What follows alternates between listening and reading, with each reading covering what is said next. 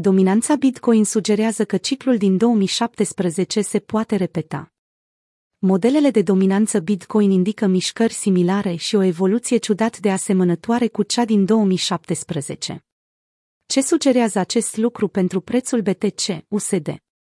Nicolai Kuznetsov, analist financiar Forbes, a remarcat faptul că modelul graficului de dominanță arată în prezent la fel ca prima jumătate a anului 2017. Pe măsură ce activele digitale au suferit scăderi considerabile de la mijlocul lunii mai, până în prezent, dominanța Bitcoin a fluctuat dramatic în sens descendent, reducând tendința predominantă a activului digital principal. Înainte ca scăderea propriu-zisă să sperie traderii de retail, dominanța BTC a scăzut constant, de la 70% la începutul lunii ianuarie, până la 40%, când a avut loc mișcarea capitulativă. În perioada respectivă, dominanța a stabilit minimul ultimilor trei ani, nivel la care nu s-a mai aflat din iunie 2018. Dacă același tipar este în curs de desfășurare și anul acesta, atunci este probabil ca piața să mimeze evoluția din vara anului 2017, când monedele altcoin s-au apreciat cel mai mult față de Bitcoin. În timp ce monedele indică pe grafic anumite asocieri interesante, dominanța BTC nu spune atât de multe despre preț. Oferă în schimb o perspectivă asupra performanței BTC, USD, în raport cu celelalte parități. Care sunt scenariile probabile pentru procentajul din piață alocat BTC și ce ar însemna asta pentru piață?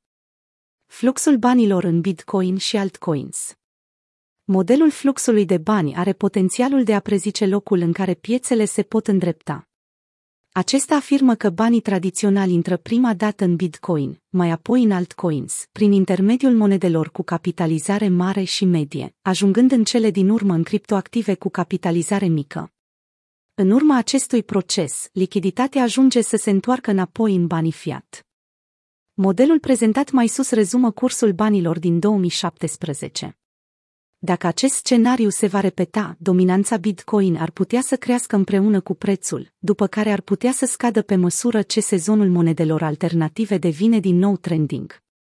Dacă ciclul se repetă, este posibil ca piața monedelor altcoin să stabilească noi maxime în 2021 deși performanța acestora din luna mai nu dovedește momentan acest lucru, nu sunt semne că Bitcoin și alte monede cu capitalizare mare nu vor evolua conform tendințelor pe termen lung. Sam Bankman, CDO al exchange-ului FTX, a declarat pentru Cointelegraph. Dacă intrăm într-un bear market, mă aștept ca dominanța BTC să crească, cum s-a întâmplat și în 2018-2019. Corecția de până acum nu indică acest lucru. Ce spun experții despre cursul banilor? Traderii de retail care doresc să urmărească fluxul banilor trebuie să țină cont de un aspect important, a declarat Robert Wood pentru Cointelegraph. Managerul executiv al Wood LLP a avertizat. Elefantul din camera diversificării este impozitul. Până în 2018, mulți investitori susțineau că un swap între două criptomonede nu era impozabil, conform secțiunii 1031 din codul fiscal dar acesta s-a schimbat la finalul anului 2017. Shane Brunet, C2OU al Cryptotex Calculator, a spus-o cât se poate de simplu.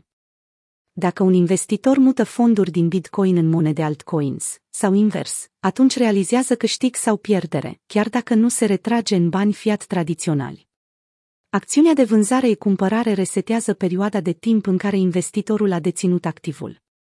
Nu există garanții că modelul se poate repeta și anul acesta, deoarece noile variabile pot avea un efect asupra prețului. Instituțiile acumulează Bitcoin. Diferența critică dintre 2021 și 2017 este prezența instituțiilor pe piață. Acest lucru este cel puțin valabil pentru Bitcoin și, într-o oarecare măsură, pentru monedele alternative cu capitalizare mare, cum ar fi Ethereum. Proporții mari din sfera altcoin, precum proiectele cu capitalizare mică sau monedele glumă, ca Dogecoin, sunt dominate de investitorii de retail. Examinând graficul de dominanță, Bitcoin părea că urmează să aibă parte de o creștere accelerată la finalul anului 2020, când interesul instituțiilor pentru activul digital principal abia începea să se contureze. Dominanța a continuat să crească până la mijlocul lunii ianuarie. Există unele dovezi că instituțiile ar putea fi în spatele ultimei creșteri a dominanței BTC. În 21 mai, analiștii au constatat că adresele mari au cumpărat BTC în valoare de 5,5 miliarde de dolari, atunci când prețul se afla sub pragul de 35 de mii. Două zile mai târziu, fonduri speculative precum MVP Capital, Byte Asset Management, Trierose Capital au confirmat că au cumpărat monede în urma scăderii. Așadar este posibil ca recuperarea bruscă a dominanței BTC să nu se reducă doar la cicluri repetitive, ci să fie influențată de adresele instituționale care cumpără Bitcoin la preț redus. Un ciclu diferit mulțumită instituțiilor. În ce măsură implicarea instituțiilor va reprezenta o diferență față de modelele de dominanță din 2017? Probabil diferența majoră dintre instituții și traderii de retail este că instituțiile vor respecta condițiile de piață predominante și își vor asuma riscuri în funcție de acestea. Prin urmare, dominanța BTC crește pe măsură ce investitorii aleg să reducă expunerea la risc. Pe baza unui raport întocmit de Chainalysis cu privire la cumpărarea dipului, se pare că nu există motive să credem că instituțiile vând activele achiziționate, cel puțin deocamdată. Mai mult decât atât, sentimentul bullish continuă să aplaneze asupra pieței cripto, fără să fie descurajat de scăderea majoră pe care clasa de active digitale a suferit-o. Interesul instituțiilor față de BTC pare să fie în continuă creștere. În concluzie, dacă interesul pentru Bitcoin se menține ridicat și nicio veste negativă nu lovește piața, există șanse ca modelul fluxului de lichiditate să se materializeze din nou. Dacă istoria se repetă într-o manieră fermă, vor avea loc creșteri ale dominanței BTC înainte ca investitorii să diversifice din nou în monede altcoin.